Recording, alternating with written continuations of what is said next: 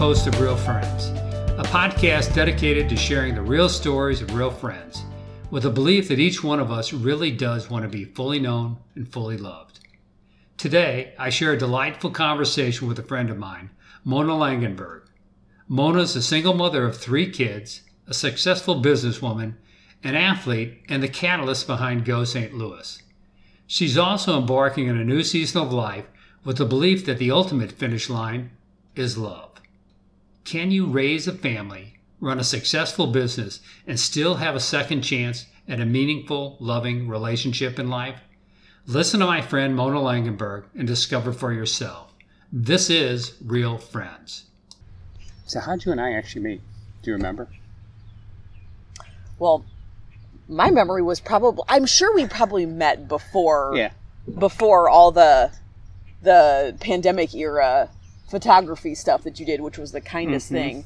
Um, but that's that's the that's my most Yeah. recent. Yeah, yeah. So it's probably been. I agree with you. Probably been a relatively short period of time. Yeah. But yeah. Um, so the way I like to do this is, um, I like to go ahead and kick things off kind of first with. Are you familiar with the five love languages? Have you ever heard that book? Of course, yeah. I've never actually read the full book though. That's fine.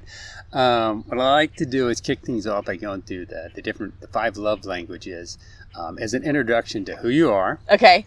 and how you both express and receive love. And so, for, right. And so, for people who are unfamiliar with the five love languages, it's a book written by Gary Chapman that groups our abilities to both express and receive love into five love languages, and those are physical affection, quality time, words of affirmation, acts of service, and gifts. Okay. So, if you're ready, we will If I'm jump ready, oh gosh, okay. right. We'll just jump into these one at a time, and then let me know whether that's something that's uh, it's important, like it resonates with you or not. Both in terms of how you like to receive love, and then also how you like to express it and share it. So, Mhm. first of all, physical affection. How important is that to you? What's it look like these days, and how's it changed over time? Oh wow, that is a good question. Um, what? Well, it is. It is. It's always been important to me. I'm a, an affectionate person. I love people. Um, my earliest memory of of that that I think I have grown into doing myself is my grandmother, who's my namesake. My real name is Monica, Mm, and okay. um, my grandmother's name was Monica, and she always, when she was talking to someone, would put her hand on them, Mm. like she would touch them. She would either touch your your cheek or your arm, and like I just like I so that. remember that is this like Yeah. sense of warmth and like, and I do that to people now. I, I tend to less less so in a COVID era, right? Right. But like I tend to like hold on to people when I talk to them, and so that just to me like the closeness and the warmth has always been the kind of person I am. Um, right now I also have three children who are like Yeah. physically on top of you Yeah. all the time and so when you're being a, a mother of, of young kids you kind of like are always in, in a sense affection, of physical right. affection um, so that's what it looks a lot like Yeah. these days is people being on top of you um, And how old are your kids? my kids are right now 11 9 and almost 8 Okay. so i got a real close tight Mhm. group um, there so Yeah. yeah. in terms of physical affection we're always high on that i feel Yeah. like everyone's on top of each other um, So if there were a like a, a huggers hall of fame, who would you put in your huggers hall of fame? Who gives like the best hugs out of Ooh. anybody that you know? of everybody that i know um, Do you know any good huggers? Let me ask I- that question first. That's Maybe a not. that's a great question. I feel my I have a middle child who is like off the charts, emotionally intelligent and kind and sweet, and he's a great hugger. Mhm. I'll give I'll give Sam my my award Okay. on that. Good enough. Fair Yeah. enough. Um, so the next love language is quality time. What does quality time look like to you these days? And are you somebody who, when, when we talk about quality time, is that more doing something active, like being outside, uh, sportish, or something that's maybe more passive, indoors, reading a book, watching TV? Um, I'm a pretty active person, and I also am a talker. So Mm-hmm. for me, anything that's like quality time has to be like actually getting to connect. I'm a big like it probably couldn't be something you know. Though I do find those things you were mentioning, you know, watching TV or just like Mhm. useful. They aren't necessarily to me like I I'm a big connector to people. Yeah. So talking and having time, and also honestly being active. I mean, Yeah. as a runner, you know, a, a lifetime of like being active, and then to top it all off, running with friends where you get to because I think we all connect and talk about Yeah. things while we're running that we wouldn't otherwise. Yeah, So yeah, like the connection of those two things in quality time is like one of my favorite things on earth for sure. Um, so do you run with the same running group for the most part? Um, I would had I not been. I'm kind of pretty injured still, coming back from a almost two year injury. So, Wow. um, I do run with a lot of the same people. I would like to be running with them more than I am, Yeah. but the the ladies I run with, you know, probably uh, Stephanie Park, Kathy Spray, Yeah. uh, Cece Pasquale. Um, so I have been running with those guys for a long time, and I love. I, I just love getting to run with them more more than the running. The time together Yeah, is I know. It is the is best. totally It's the awesome. best, yeah. It's incredible. Um, so tell me more about the injury. Well, it has been the most bizarre thing. I basically, for lack of a like long drawn out, uh, it was never anything like acute. It basically was a breakdown of how my whole right side was like, uh, my hip and leg were firing in out of sequence, Mhm. and so it turned into this like bizarre, like uh, my core and hips are not strong enough, and so it was like basically over I was overworking like quad and um uh calf muscles instead of using my core and glute. Yeah, and it Yeah. just turned into this like bizarre um that unfortunately like then my entire system retrained itself to work the wrong way. And so it's been a really weird process because it was so bad at times that I had to do like, you know, I've done MRIs, I've done nerve conduction studies all to figure out like what could be like acutely wrong and it was never one of those things it was that the Yeah. whole side of that system was firing so out of sequence that then as a result it was making muscles hurt in the wrong places and all kinds of things so it is a it is a, a drag of a process to come back from because you're like retraining yourself Yeah. and Yeah. so So how do you retrain yourself to recover from something? well like stopping every time it's not firing right to like try and like reset it and remind your brain to like fire your core then your glute so it goes down the chain the right way it's annoying i wish it was something that was like take four weeks off and then cut and it hasn't been Right. it has not Yeah. been but it only so simple, right? exactly Um, so in terms of quality time, who do you think you end up spending your best quality time with? Who feels like your love tank when you spend quality time with them? Well, I do think, I mean, as a parent of young kids, and certainly the good and the bad of this whole COVID era has been that we've all been together so much more. And um, as a single mother right now, I have spent a lot of time with those three with those three children. But it also forced us to slow down in a way that I don't think. So I've really tried to take a step back and go, wow, like that time that I had with them Yeah. you know, for lack of honestly having much of a job to do for some Yeah. of it because um, the my industry was pretty decimated for a while. So because of that, and just because they were home so much, um, I really tried to take a step back and go, "Wow, this is time we never would have gotten," and Yeah. it has been great. Um, I have.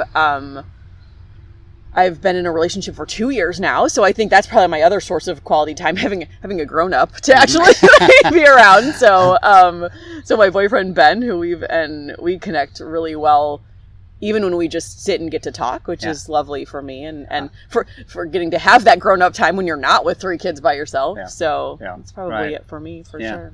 Um, so that's quality time. The next Mhm. love language is words of affirmation or encouragement. So how important is it to have somebody to acknowledge, encourage um, uh, your successes and your accomplishments? And how important is it to hear those three simple words, I love you? Ooh, wow, these are some great questions, Rob. Um, I think it's really important to me. Again, of course, you know, you're hearing me frame all of this through the lens of someone who parents a lot. Um, but uh, And that's who you are. yeah, right? yeah, Your it's such a big. It's it's it's the phase of life I'm in, right? But um, you know, having three kids who are so unique, and and also because they're all really close together, we tend to do developmental stages like at the same time. So I'm getting to watch. But what you see is that you have very you have three unique children, Yeah. and so what works for one doesn't work for the other. And I think through that, like knowing how to use the right words for each kid Yeah. to um, encourage Mm. them the right way Mm, has been so important to learn and so like changing to them. Like you can see when you're hitting the mark in terms of what that kid needs to Yeah. affirm their um, qualities and skills. Like you can see when you're like, okay, that's that will work, that's what works for them. Yeah. And so I think that's been really big for me to see how important that is and how unique it is because everyone needs something different in that. Um, but then, you know, with all that said, at the end of the day, how important is it to just say I love you over and over? Very. Yeah. And um, I can't remember who I said this to last. Uh, I think it was Ben. It was um, the, the two grown-ups talking, talking about. I don't remember how it came up, but it was this concept of like, can, can you say I love you too often? And my answer is always no. Yeah. How could you ever say too much of something? You know, Yeah, um, no, how could you ever say that too much? Right. So I agree with you 100%. yeah, yeah. Um, so, in terms of unique, what is it that makes each one of your kids unique? Do you Mm. think about what stands out in terms of each one of them? Um, you know, I think, and again, it's cool for me because they are so close together, and so at the same time as you're seeing things like, oh, we do all these things together, and we're, you know, there's similarities. Um, you are just seeing such vast differences. And Cece's my oldest; she's 11, and um, I laugh because she looks like me, but I'm also extremely grateful that she is nothing like me. Um, she really has this like such a great sense of like um adventure and being willing to try new things in a way that I was not and I love it about her. It's so she makes new friends, she's willing to try new things and and be adventurous and I, I love that. Um That is awesome. It is. That is. awesome It's great, especially in a, a Yeah. middle school age girl. Yeah, it's right. great.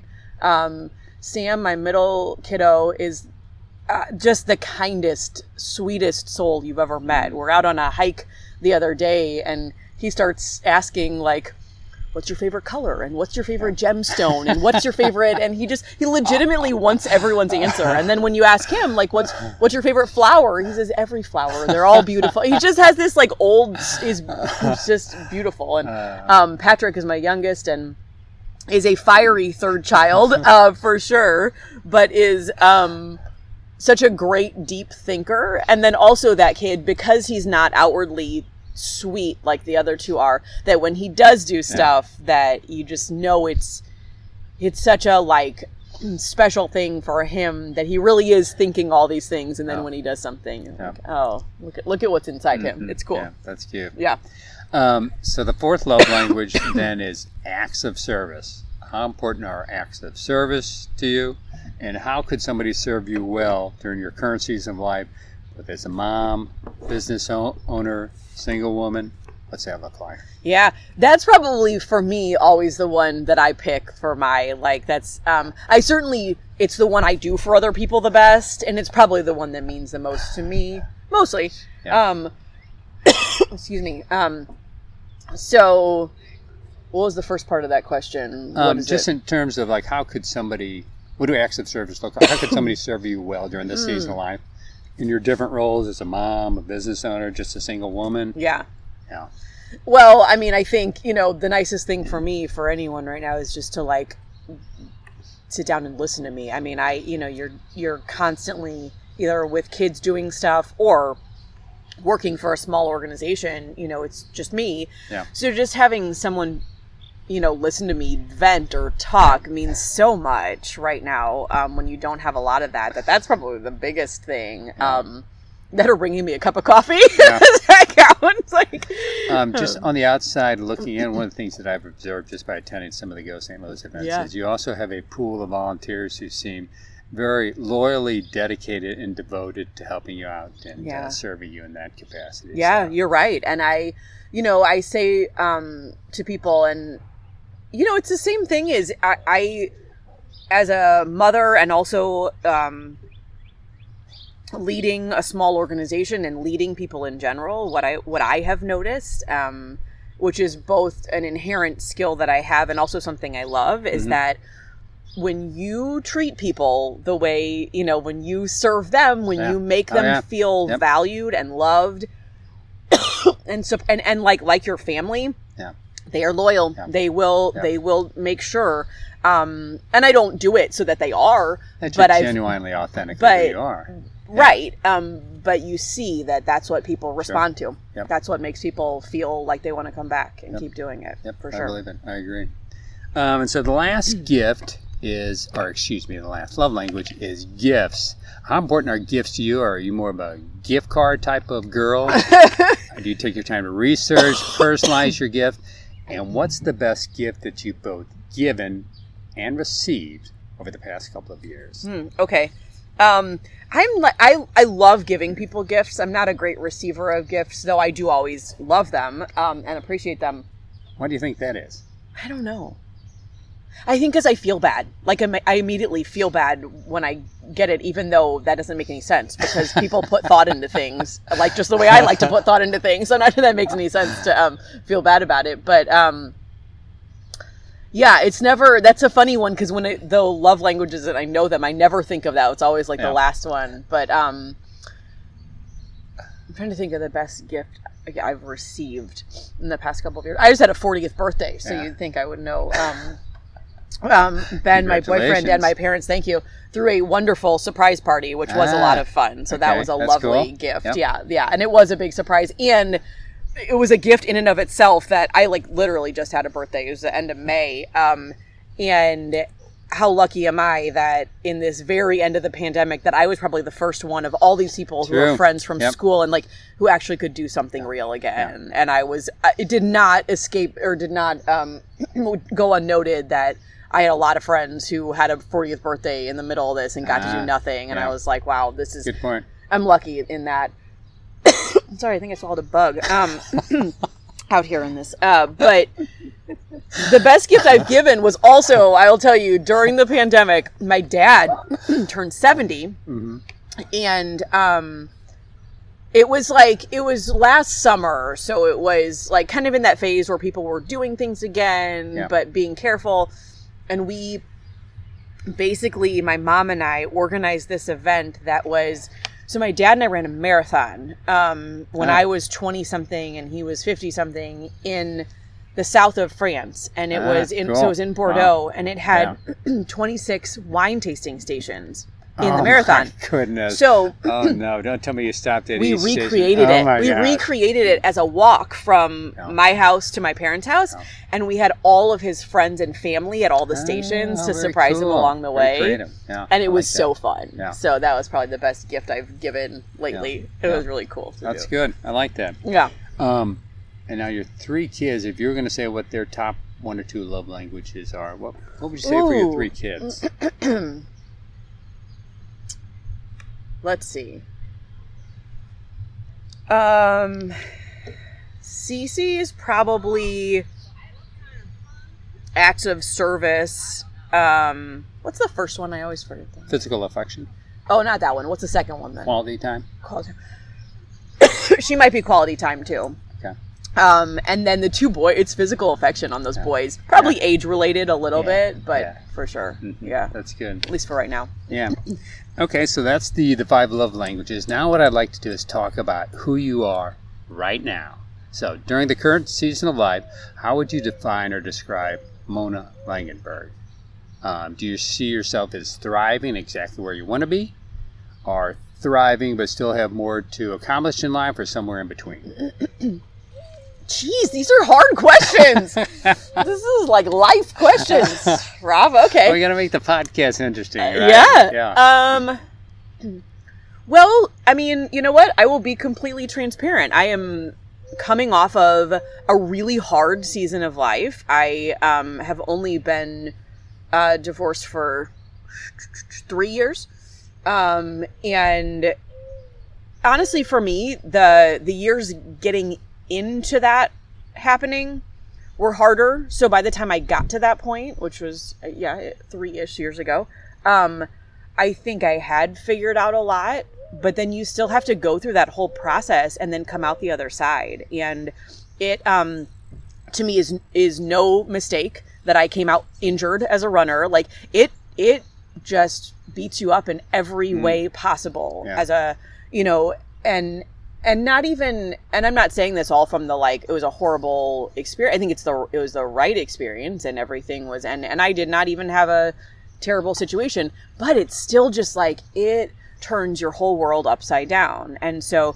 coming back from that um, i think is a process. And so you know Yeah. when you're leaving and, and also it, it it was also a season where like go st louis as an organization like every event we did like something we had one time you know the whole course was flooded and we had to change the marathon route and then we just like the season of life i was in was just like one thing after another where you're like am i standing under a black cloud like Yeah. you know and um and so i think rebuilding from that Yeah. while i 100% believe that those experiences are like where you kind of everything falls apart um, you learn the most you'll ever learn in your life from that i've Yeah. always believed that um, they're pretty miserable but Yeah. you that's your chance to really say like what's not working and what is um, but then i think rebuilding from that takes a long time and so i think while that was a long long answer to this question No, but i long think answers. I- I love long um, answers. I think that that that's still a process. I think that even this many years later, you know, post divorce, our kids and um, my ex husband Drew and I are very good friends, and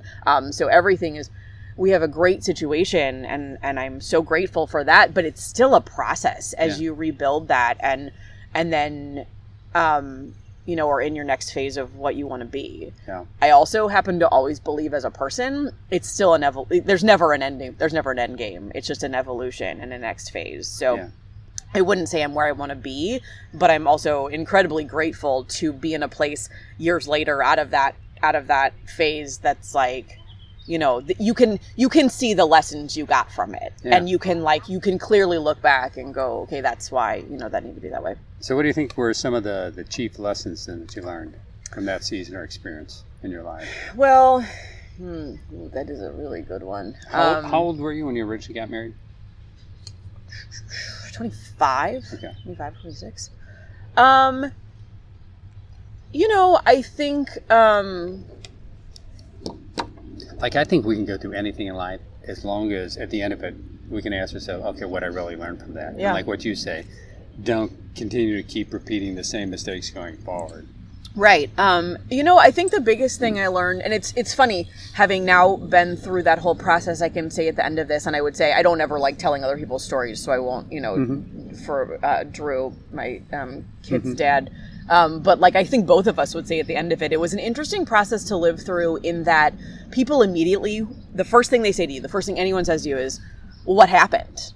And we didn't have that story. We didn't have that. Like something terrible happened. And the reason people ask that is because they want to know how to avoid it.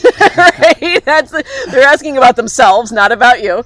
Um, so note to anyone who knows someone going through that, like don't ask them that. That's not, you know, that's not a productive thing to ask someone. Um, but but as a result, like what I learned was, you know, Drew and I are both um, it, we weren't um, it we weren't going to grow in the same way we both needed to grow anymore. Um, and and and that needed to be i needed to let go of needing it to be the way i expected it to be and that that everything was supposed to supposed to is a terrible word right? Mhm. um, and know that we could all be okay but that it wasn't gonna it wasn't gonna look like this picture of what i or everyone wanted it to be you know? Um, that it needed to be okay that none of us were serving each other well to stay in that. It was not you know we weren't going to be our best selves. Yeah. um, i'm a perfectionist by nature and so like needing it to look a certain way needing everyone to like and you know it's almost like it would have been easier if there had been like yep this happened and that's why and it didn't. And it was really hard for me to say you know this is not no one's being their best selves and that can also be unfortunately a reason why that you know we need to to grow into the people we're next going to be this is not this is not going to be good and i think that was really hard Yeah. um really hard Um, so, part of my story is I've been married and divorced three times. okay And so I'm familiar with the whole divorce process. And I wouldn't say that there's anything um, positive about the whole leading up to divorce and divorce itself. But then afterwards, it's you can still go ahead and again learn and heal and um, try to be the best person that Right. you've been created to be. So Right. um, Yeah, and I think it's such a. Um, thanks for sharing that. I think it's such a misconception um, that if you just worked harder, if you just um, done something right or differently, um, that it all would have worked out. And so I think that was that was a really hard part for me to live through too, because again, as a perfectionist, and you know, I, I didn't want it to be because like we failed. It wasn't about that, Yeah. um, and I think that was hard. But for me, knowing that I could. It was just a. It was a better version of all of us. Um, Hard for the kids. You can't take that away. But but Yeah. for the rest of it, Um, so I was going to ask you about this later, but since we're kind of on the topic, um, relationships. Um, you're currently in a relationship Mhm. with Ben. Uh, what does dating and relationships look like in 2021? What's the biggest challenge surrounding dating and relationships, especially as a mother of three? You're a business owner. I'm sure you have a full, busy life. yeah. Um, and then even like there are a lot of people who, when they get divorced, there's a lot of brokenness that they then carry into their future relationship. Um, how do you deal with stuff like that? Woo! Good one. Is it as simple as swipe left and swipe right? Well, okay, I'm gonna be honest with you. I didn't do much of that. So I was um, like, Ben and I have been together for almost two years now, and um, uh, to me, honestly, the the and, and I am uh, like pretty like I can't think of the right right way to say it. Like I, I'm not old fashioned. That's the wrong word, but like I don't know. I just I don't think I would have been much good at like going out and dating a bunch. So I don't really have a good answer to that because I didn't Yeah. really do it much. Yeah. Um, I'm very that never appealed that to me either. yeah, I just Yeah. Ben and I connected like immediately well, and Did you meet through friends? Is that how you met? we did actually meet online. Yeah. Um, but like my experience in that was like a month long. Like, so I'm lucky I didn't because it wouldn't, it did not appeal to me. Um, I would, and he like, I like hate telling that story. So you're lucky you got it. I could have made up another one. He'll, he'll be, he, he, He loves, would've- he he, loves it. you. Oh, totally, totally.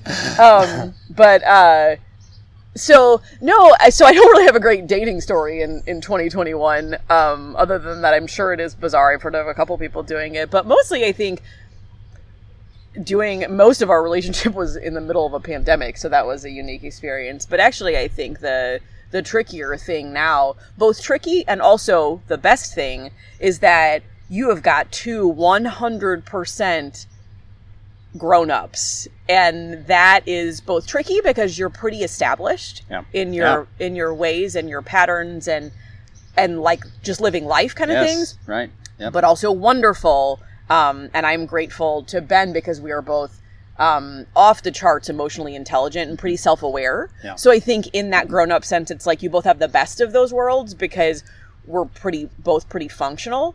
That does not mean we both don't have things, as you were saying, that we carried through. Yeah. That like you have to take a step back and go, "Yep, I dragged that from my, all of my past." And and I think, but then at the same time, I think we're both really good at articulating that and talking about it. Yeah. Ben is um, a professional actor by by trade, by career, and so is off the charts emotionally intelligent, um, uncommonly so for most men. Um, but but then with so I think we've got that unique like ability to to talk things through. But on the flip side, it is like two like you know you're in this middle age stage where like you're really established in the way you do stuff so Yeah, it, it works right. it's a it's a it's the best and worst part about Right. it um I agree to have you. that I think that is one of the challenges of dating later in life.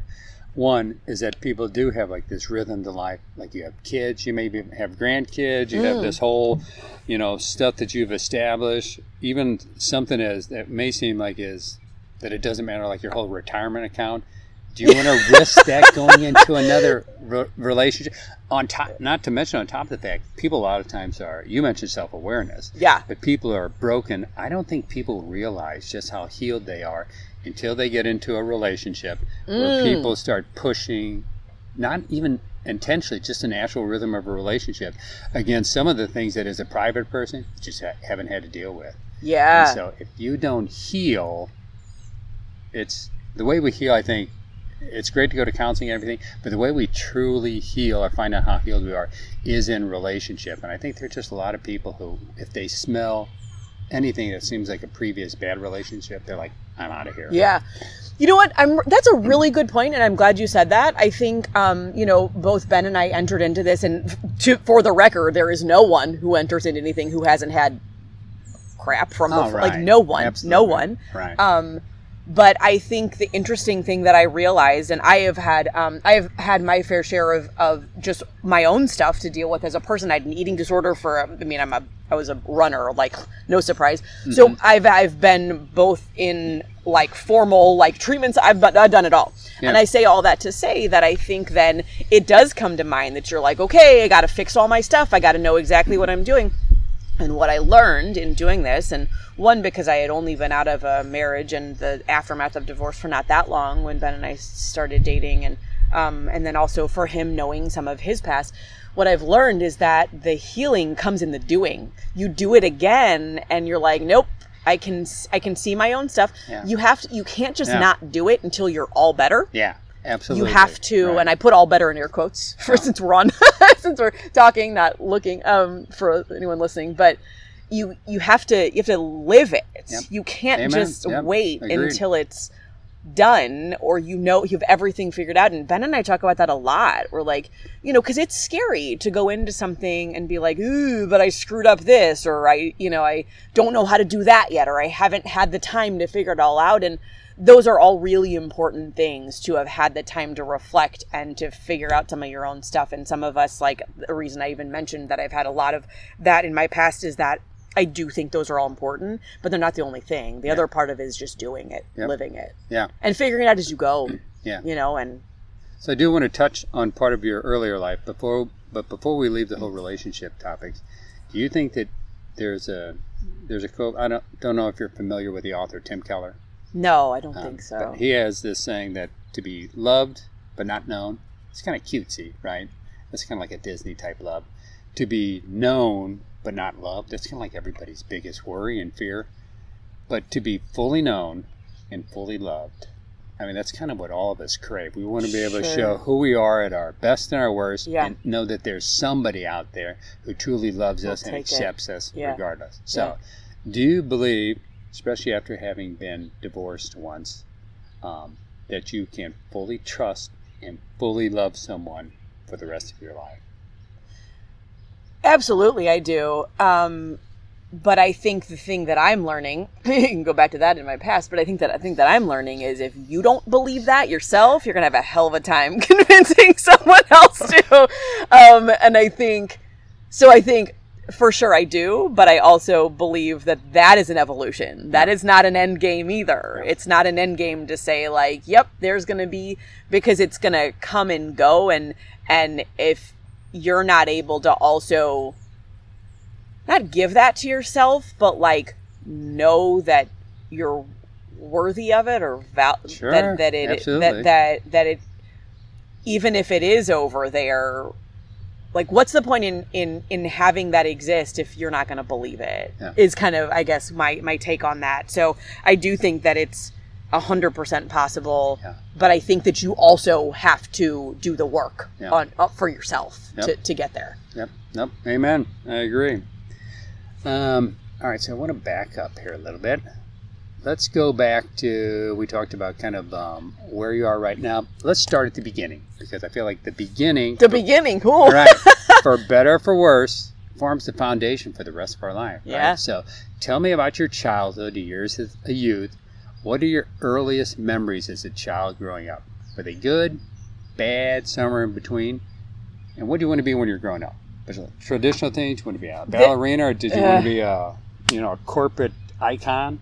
So, Rob, I, my answers on this are going to be boring because, to be honest, I don't have, I don't have a great memory. So my like, I was an only child. Um, my parents, who I adore, and are both here in St. Louis, and we get to see all the time, and have been to all the races and work all of our events and everything. Um, they, uh, you know, I had two parents who worked, um, worked hard, and um, they both they both had huge families. So probably the one thing, like you know, I was an only child. My mom is the oldest of seven, and my dad is Yeah. one of five. So these big families, and and I did spend a lot of time with all of them, but it was definitely different because it was just me and my parents. Um, so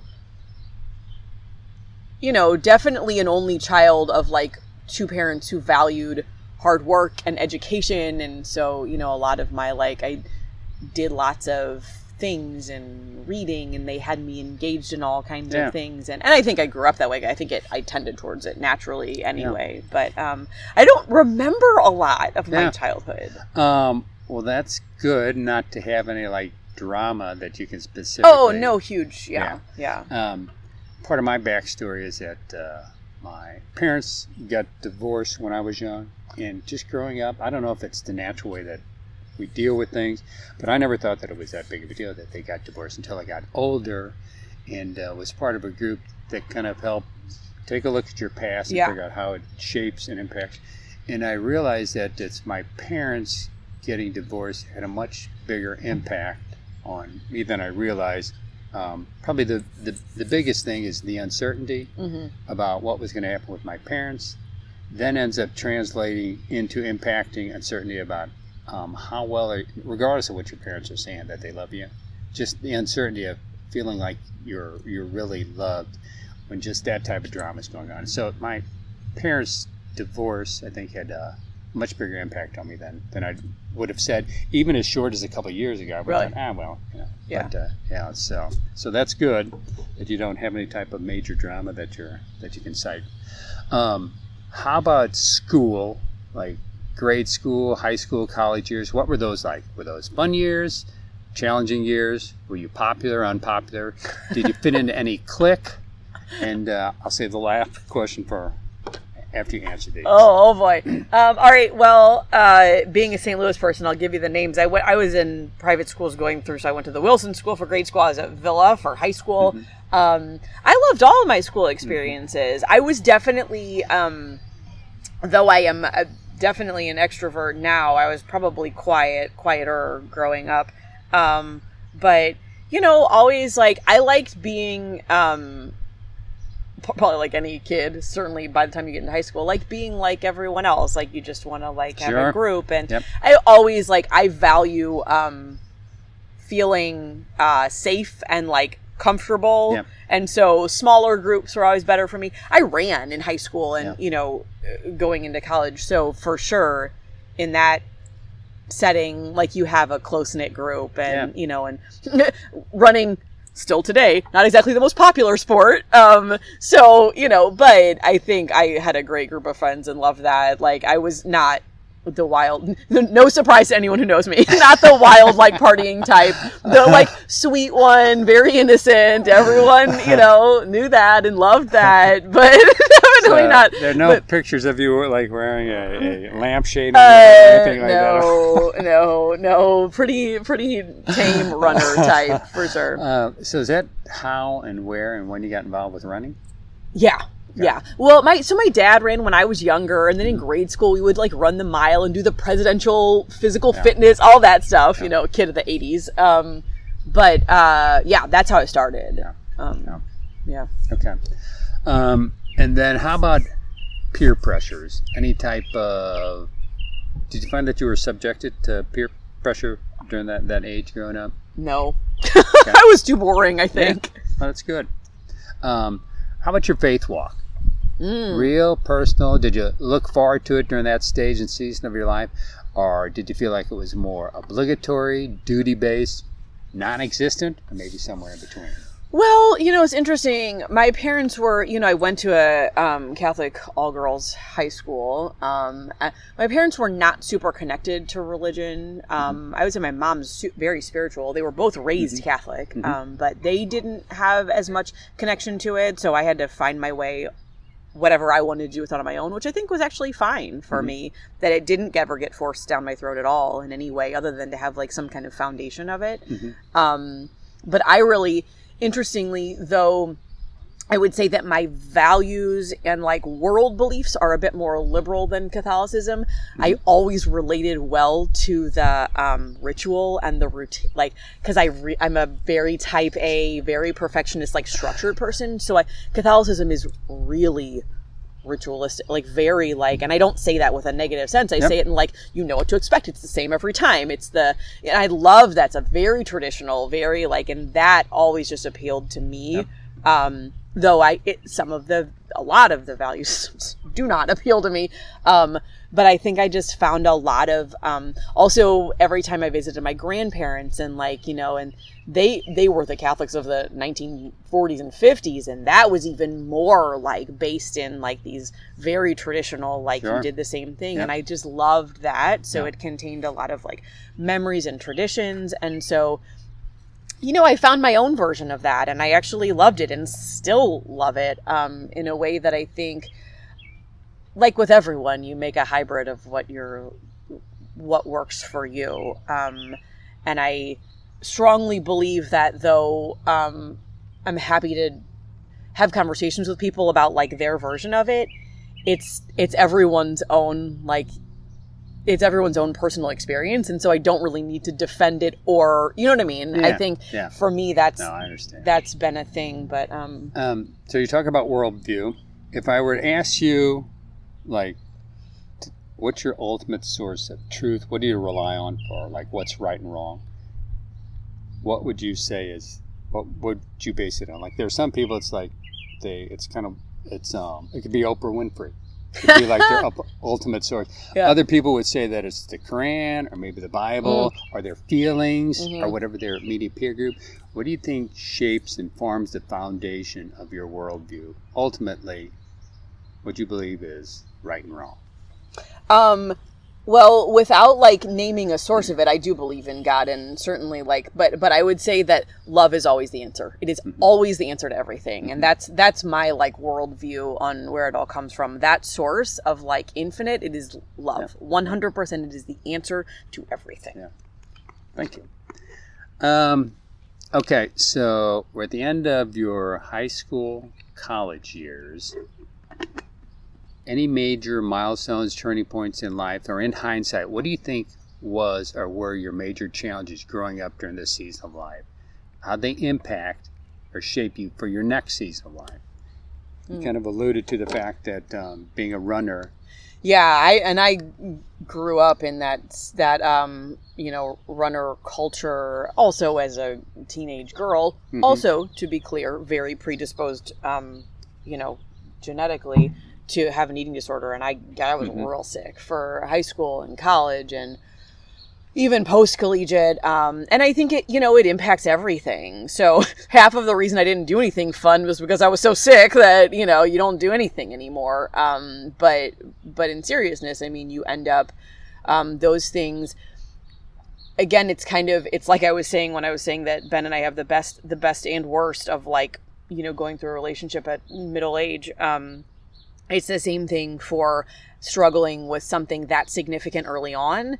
The worst of it is that you get really, really sick, and it took a long time for the people around me to recognize that it was so bad, which I only say is worse because knowing now, many years later, what research shows, especially in eating disorders, certainly probably in any mental illness, but um, that the longer it takes to get appropriate treatment, like the higher chance you have of not ever being able to. Like they've just shown that outcomes are much better if it's caught really early. Yeah. And we know that now. It's 2021. I don't know that that was out quite then, but um anyway, as a result, where I was going with that was I think the best and worst is um you're probably forced to deal with a lot of stuff that otherwise people might not get to later in life because you're you know, you basically are waving this giant white flag, you know, for lack of a better term, and, and screaming help Yeah. without being able to say what it is. You're showing it, right? Yeah. You're showing Yeah. it very clearly that something's really, really wrong. And so someone has to do something about it at that point because, So, who did somebody notice and jump in and intervene? oh, many times over. But by the, I think it was by the time I was in college, I was in, you know, residential treatment centers and in and out of doing all that stuff. And, um, you know, and those formalized treatment settings are huge, huge, um, but they don't fix everything either. Yeah. They kind of get you a jump start. Yeah, Um, yeah. So, and, and yeah, it's just a process. It's a really long process, and I don't wish it on anyone Yeah. for sure. So, if you saw that in some of the runners that you know, would you be comfortable um, advising or at least sharing your story? As I'm at the stage and season of my life now where I'm not really trying to fix anybody or change anybody, but I'm happy to share my story and how it's impacted me and how it could Im- potentially impact another person. And so that's kind of like a fine line sometimes based upon how well you trust and know somebody. Plus, I firmly believe in the nudging and the prompting of the Holy Spirit to sometimes act in an area where I wouldn't normally feel comfortable acting. Mhm. How about having gone through that experience? Yeah, that's a that's a really good question. Um, one, I'm always I at this point, um, I certainly guard information mostly if it's not my own story completely. Yep. But I'm also really open. I don't have any anything to hide. Um, one because I've lived in St. Louis so long, I feel like everyone knows. So like, um, but also because I really like, I you know many years later, and everyone still has their struggles, but I don't somehow someone's got to end the stigma that comes along with all this and any part i can Oh play my in that gosh. to not keep hiding things Yeah. because they're not worthy of being hidden is always important to me Yeah. um but to that end yeah i'm always happy to share my story and i'm really open about it but i also know um you're not really going to get anyone anywhere that they don't want to be Yeah. and so i'm um I, I think what you said is right. If if it's like a, a point where you realize it's a it's a worthy time to share and you can tell that someone's either struggling and open to or would be helpful. Yeah. But um approaches when just like you probably know there's something wrong but they're not there. Yeah. I don't know. I'm not sure. I, I'm not sure it would have served me, and I Yeah. don't know. I heard a great quote just the other day on a podcast I was listening to, and the it was about addiction. It wasn't about eating disorders, Mm-hmm. but it was basically the person saying that they'd been approached many times, saying, "How did you help your sister? How did you help her?" You know, recover from her addiction. How did you blah blah blah? And she said, "I want to make this really clear. There is no other person who ever helped, prayed, loved, you know, did anything to get someone out of that. They they did it themselves or they didn't. And so I I believe too that it I'm, I'm always happy to share, but I don't people got to do it themselves. Unfortunately, Yeah. there's no one else that gets them there. There's Yep. no one else that can make that final choice. And then sometimes even someone gets some help and it doesn't they can't take it or they doesn't last. And Yeah. so it's Right. got to it's got to be your choice at the end, unfortunately. yep. Yep. Um, so that's the end of college for you. Um, so now I want to transition to the next season of life, your post college. Um, talk about your career. How did you choose your current career path? Namely, tell me more about the path to go St. Louis. Um, and then, who were some of the influences, maybe a parent, teacher, friend, major event in your life that kind of pointed you towards this ultimate um, business that you run, Go St. Louis?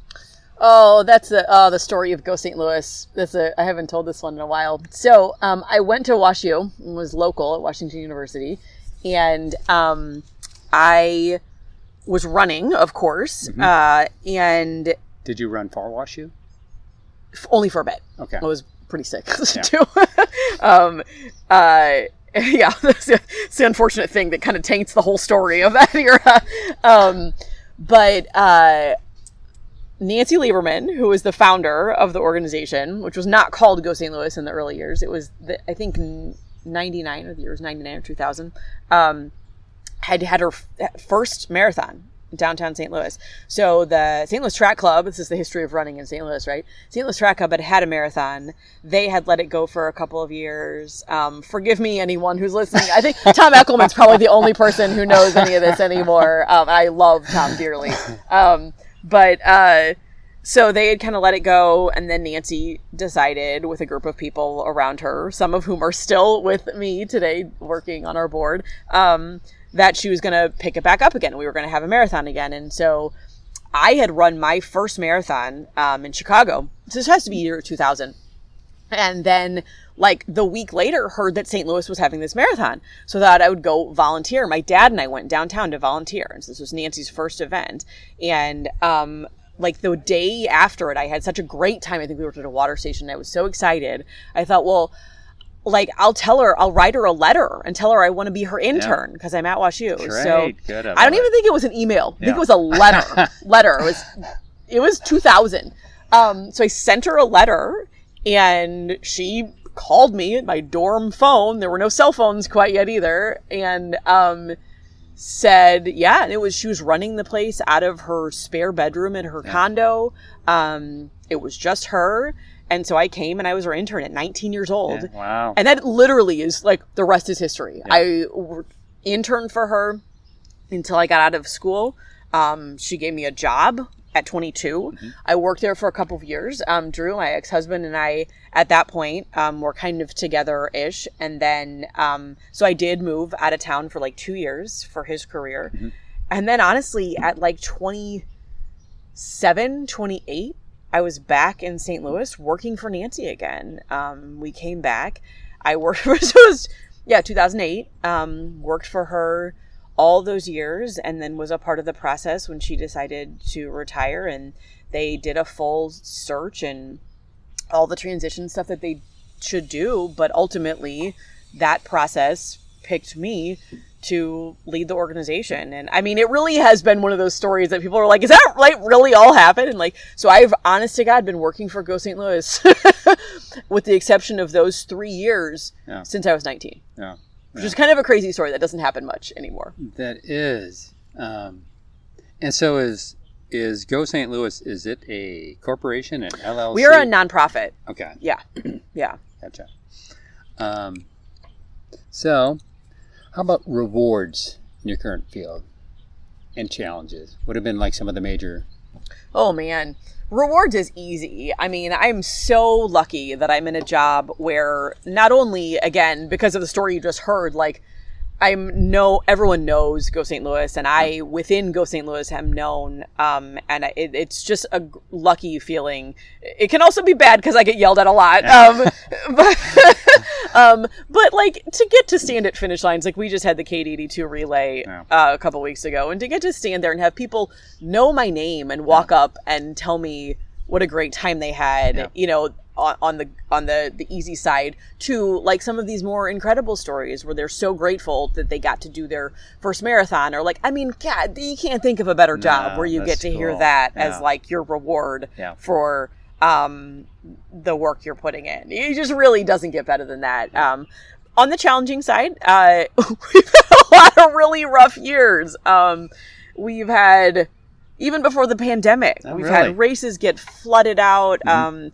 routes get changed. We've had to cancel events because, I mean, you know, event planning is hard. Event planning outside is even harder because you're Yeah. just subject to like all of these conditions. And, um, but, and, it is always i don't know that people think this but it is always a misconception that this is a glamorous fun job it is a lot of manual labor like race management is really dirty hard work Yeah. um, and it is pretty thankless except when you get all the thanks to the people Yeah. so the leading up to it it's just tough it's a hard job Yeah. so Um, so, do you have a particular race that you're particularly fond of? That's kind of like your favorite race. you know um probably honestly the KT82 that we just did is the one that's the most fun Yeah. because while it's logistically complicated and it's a really really long day we're up for like 25 hours straight um working on it uh it's also just the most fun because compared to the stress and like really intensity of like the marathon um it's really low key and so and you also like i feel like it's like it's an 82 mile tailgate party and we get to be a part of it. Like the runners are having as much fun as we're having. Like Yeah. we're really getting to enjoy them. We're at the finish line. We're working still but it's not that breakneck pace and crazy stress of the marathon. So i love it. It's just a blast. And then we all stay in Hermann after we finish cleaning up and get up the next morning and tell all the stories and have breakfast before Yeah. the whole crew goes home which is fun Yeah. um, so that's probably my favorite So, how do you come up with the different ideas for like the KT82, and then you got the, Mm. The the- Halloween, and then the, the the big Go St. Louis race? How do you how do you come up with those ideas? Well, I think race management has been certainly an evolution over the last couple of years. People are um, looking for new experiences, and they're actually the key word is experiences. I think Mm-hmm. racing has been consistent for a Mm-hmm. while. Like the marathon's never going to go away, but the other events I feel like are really experience based at this point. Yeah. So during the pandemic, we put on. Um, you were there, an event on New Year's Eve. Mm-hmm. Certainly, partially that was out of necessity. We were looking for somewhere we could be outside and host this thing. We were trying to stay out of St. Louis County because you couldn't Yeah. get a permit, you know. Right. And so we ended up at Cedar Lake Cellars, this venue out in Warren County. But what you realize in doing these things is like people they wanted to do something fun. They wanted to run, but then they wanted to be out there with their family, with their friends, and Yeah. be at this cool venue. So it's the, you're you're trying to build people's experience Yeah. at this point, I think. And so ideas that do that are the ones that stick. I've Yeah. found. Yeah, good. Um, in terms of different people that you'd like to thank for helping you along the way. Wow. um, I mean, of of course, you're going to go back to your parents, my parents, Mhm. um, and Sure. and continue to be supportive of everything I do, and have certainly shaped me. Um, and um, That's good Oh, because some people might not. well, that's true. That's true. No, that's um, awesome. And I give. They have both. Um, you know, it's funny because I am this like very type A perfectionist, but I don't feel like those are inherent things. No one, those are not things that were were forced on me, and I feel like my parents have always been supportive and responsive to any direction I've gone. Um, uh, and and even when I'm really hard on myself, that was from me, not them, and I'm I'm grateful for that because it's given me like the the perspective to know that like you know those are things i'm working on and they've been the ones to say like no mona stop being so hard on yourself. So i've had um, they've been great in that. Um, more recently honestly i have to say like i am so grateful to have three kids around me all the time who remind me to not take myself so seriously to not um, to not like I don't know. I think they've given me such a unique Yeah. perspective, and um, of course, I would thank them. And honestly, you know, Rob, it's, it is such a good question, but also like You probably have a so many laundry list wonderful of people, that- people, right, If and you I- started with one, then you'd have. yeah You and i'm such a i'm such a people person like i just if there's the reason that i said like to me like the the one thing that is everything is love like it it's Yeah. it is everything it's because i just love people like Yeah. the people i'm around the people like i um i always say that I don't do anything like halfway and it goes for the people too. Like I don't love acquaintance friends. I'm either like I want to be all in Right, with my yeah. friends in a relationship. That's why I didn't date like, you know, date Yeah. around well. Like I'm a hundred percent in, but when you get me, you get all of me. Yeah. So then as a Yeah. result, the people who have been around me, um, the people who've been around for the last five years when I was a disaster and, you know, the friends who I run with, Yeah. Kathy and and Cece and Stephanie, who I was talking about, like some of those days were dragging me out the door to just get out and do that. All of those people, like, um, you know, I'm just so grateful that I've always been, and and it changes over the years, right? They're not all the same Yep. the whole time, and people come and go in your life, but for all of them like i'm very good at like really close relationships like i do it really well I have an intensity to that probably but um So, do you actually have a best friend at this stage, season of life? Oh God, I've got so many. That's the Yeah. thing. Um, sure. I mean, I think all my running friends are some of my closest friends. Some of the people who like are around me as parents. I would Yeah. say Ben is one of my like. I mean, you know, people you can share with, but also like. I'm really lucky. My mom, we're super close now. Like I get to do that Mm, with nice. a lot of Yeah. people. So Oh, yeah. That's good. Um, so we're gradually starting to wind things down here. Um, I feel like the questions are getting harder. No, maybe not. I'll start asking you some yes/no questions. Oh, oh, okay. That's easier. Um, what's most important to you in 2021? I feel like you've kind of alluded to this already, but uh, and what are you most grateful for? It could be family, friends, running, God, career, health, peace of mind, you name it. What's most important in 2021? Mhm. Hmm. Well, you know, this continues to be an evolution for me, and perhaps maybe the thing I've learned the most over. My mom used to say this to me, and gosh darn it, she was right. Um, the things that we keep get presenting get pre- being presented with in life are generally the things that we have not finished working on yet. Mhm. Yeah. And so um, for me, the one that keeps showing up and that I continue to work on, and I think in a year of a pandemic and also the season I'm, of life I'm in, and in you know a now committed relationship with another person who you're looking at going, okay, we're gonna spend the next years doing this together. The thing that I see over and over is, is that um, I really want to be like in the present moment. It, it sounds cliche because everyone's No, talking about it, now does. I think but it's- I um, think that's. I, know think for me having um, having lived life certainly with like you know a lot of anxiety and eating disorder stuff and all of these things that I'm predisposed to like then bringing into it um, you know just a busy life that really um, just being where I am right now and doing doing this, Yeah. you know, whether this is with kids, um, with a significant other, with whatever, I think, and I and I think I keep needing to learn it because man, will I get in my head too much or um, get twenty miles ahead too much or um, be hard on myself too much. Like when you can really stay present to the fact that like just the moment you're in is really the only one you have. Um, agree. I think it's. Uh, they think that's that's the most important thing for me right now, and it's definitely still the hardest thing for me to work on. I'm not saying I'm any good at it, but it's it's so important. I mean, we all lived that in the last year, but I don't I don't think people do it the way it. I, I know I don't, but Do you think you're getting better at being present in the moment? Um, I do in pockets. I guess in moments. um, I do. I think that um, for me, because I'm a pretty active person, I think that it's funny. I just had a conversation with Ben about this this morning. Um, movement, like physically getting out of my head and like getting up and moving, walking, running, um, those kind of things, like not getting stuck in in thoughts and um, that has helped me a lot Yeah. and i do think those are big things Yeah. but Running is so therapeutic in ways other than just physical, what it Mhm. does for you. I think, like you mentioned, just mentally and emotionally, then even relationally when you have friends who love to run. yeah And um, so I feel very fortunate to have a group of, there's probably about a dozen of us who, on any given weekend, you know, maybe six, seven, or eight of Yeah. us will be out running.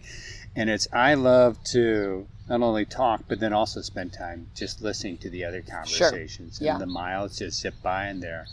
We've been friends not only in running, but then also when real life happens to people and somebody has maybe uh, cancer or broken Yep. bone, and just the way people rally around one another, support one another, just totally awesome.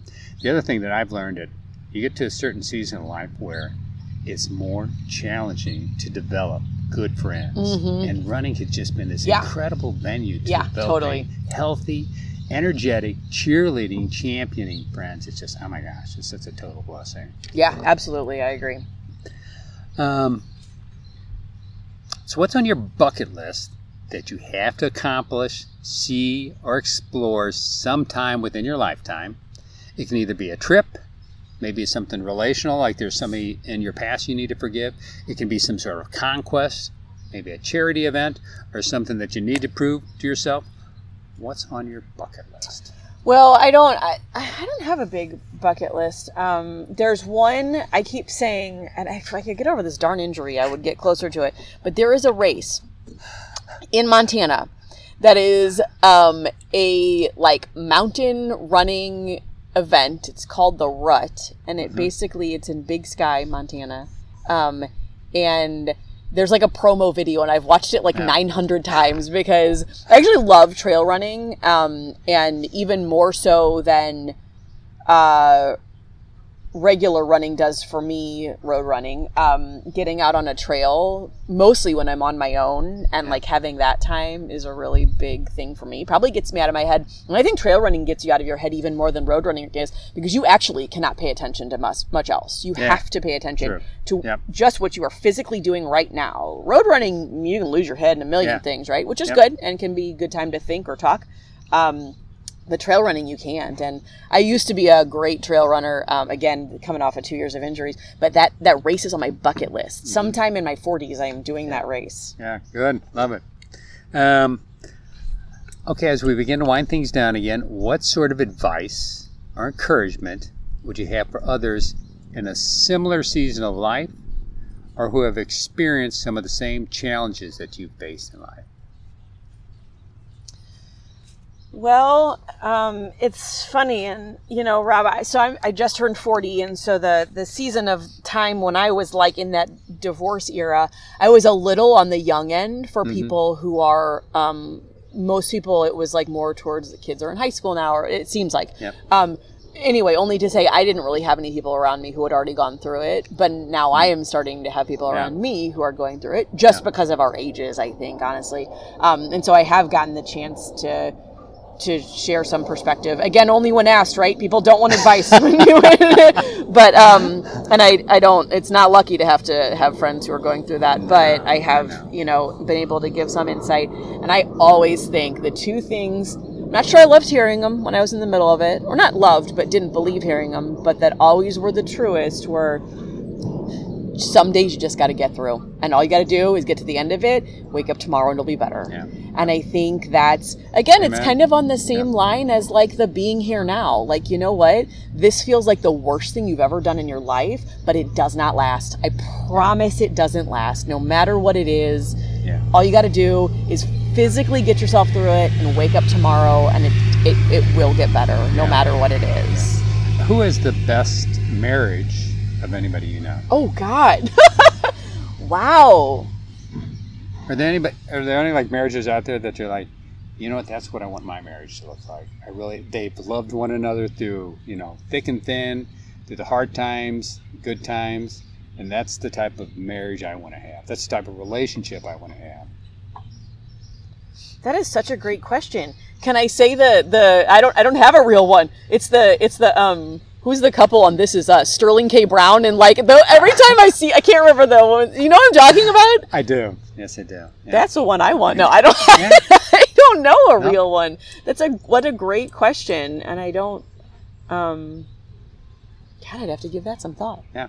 Fair enough. Do you have one? Um, I am fortunate and blessed to have people at, at different age groups. Mm-hmm. Um, and I will admit, a, a lot of the marriages that I cite are couples that attend a church that I attend. Uh huh. And um, there's really just an incredible couple who's a younger couple who have three kids, Wes and Natalie Fletcher. Absolutely love them individually and Mhm. love them as a couple. hmm And they just have an awesome marriage where they truly love one another. They make time to get away for like um, retreats, couples retreats, Mhm. where the kids don't necessarily come along, but they still they value being parents. They Mhm. value each one another's marriage, and they also value their relationship with God. hmm Then I have another couple on the opposite end of the spectrum, um, Steve and Mary Crawford, who are um, in their 60s. And at first, when I saw the way they interacted with one another, I thought they'd been remarried and had only been married for five Aw. years because they seemed to enjoy one another's Yeah. company so much. And so, to me, one of the things that I absolutely love to see in couples is when the wife still laughs at the husband's carny jokes And just- and just genuine, and sincere. And so I have other marriages sprinkled between those two age groups that I look at and say, you know what, that is an awesome marriage, and that's something that I admire, respect. And just That's really- cool. Yeah. That's really cool. Um, final question: What would you want to say to either the person or the people you love the most in life? Because you have said it all boils down to love. What do you want to say? What do? I want to say to them? Um, you know, I think uh, to all of those people, um, well, two things. One, uh, as a person who said that what I know I give most is my love language, to bring this full circle, Rob, start us back at the beginning, right? Um, as the as acts of service, I would say that um, as a person, everything that I do in service to them is because of how much I love them. So it's all for them. Like I am a person who I will say I wear it on my sleeve, and those people I love. This makes me start crying. Like I, I would do anything for those people, and I hundred percent believe that. And on the other side, I would um, want to say thank you to for giving me um, so much like joy and and fun. I am not a person who like easily tend towards those moments of just like letting letting go. Yeah. Um, and so the people I have around me who can who when I stop being, you know, like taking care of people and like doing that that just like whether it's the kids or or Ben or like I tend to have those people and and and it is all the people around me who bring that out in me that like just like those moments of like just joy and fun and time i just i just love it and Yeah. that's that's so that's my favorite thing Yeah. about all of them Yeah, yeah. Isn't it great when you can be your true self with the people that you love the most and just feel comfortable being who you really are? right right And they bring it out in you. They celebrate it. They enjoy it. They laugh when you laugh. They cry when you lie. yeah Cry. Because those are, yeah, those are the type of friendships that mine. Um, well, I have thoroughly appreciated getting to hear part of your story. Thoroughly appreciated, enjoyed it. Um, to everybody out in Podville, thank you very much for listening. To a very special friend of mine, I love you dearly. And this has been another episode of Real Friends. thanks rob it was wonderful Thank you.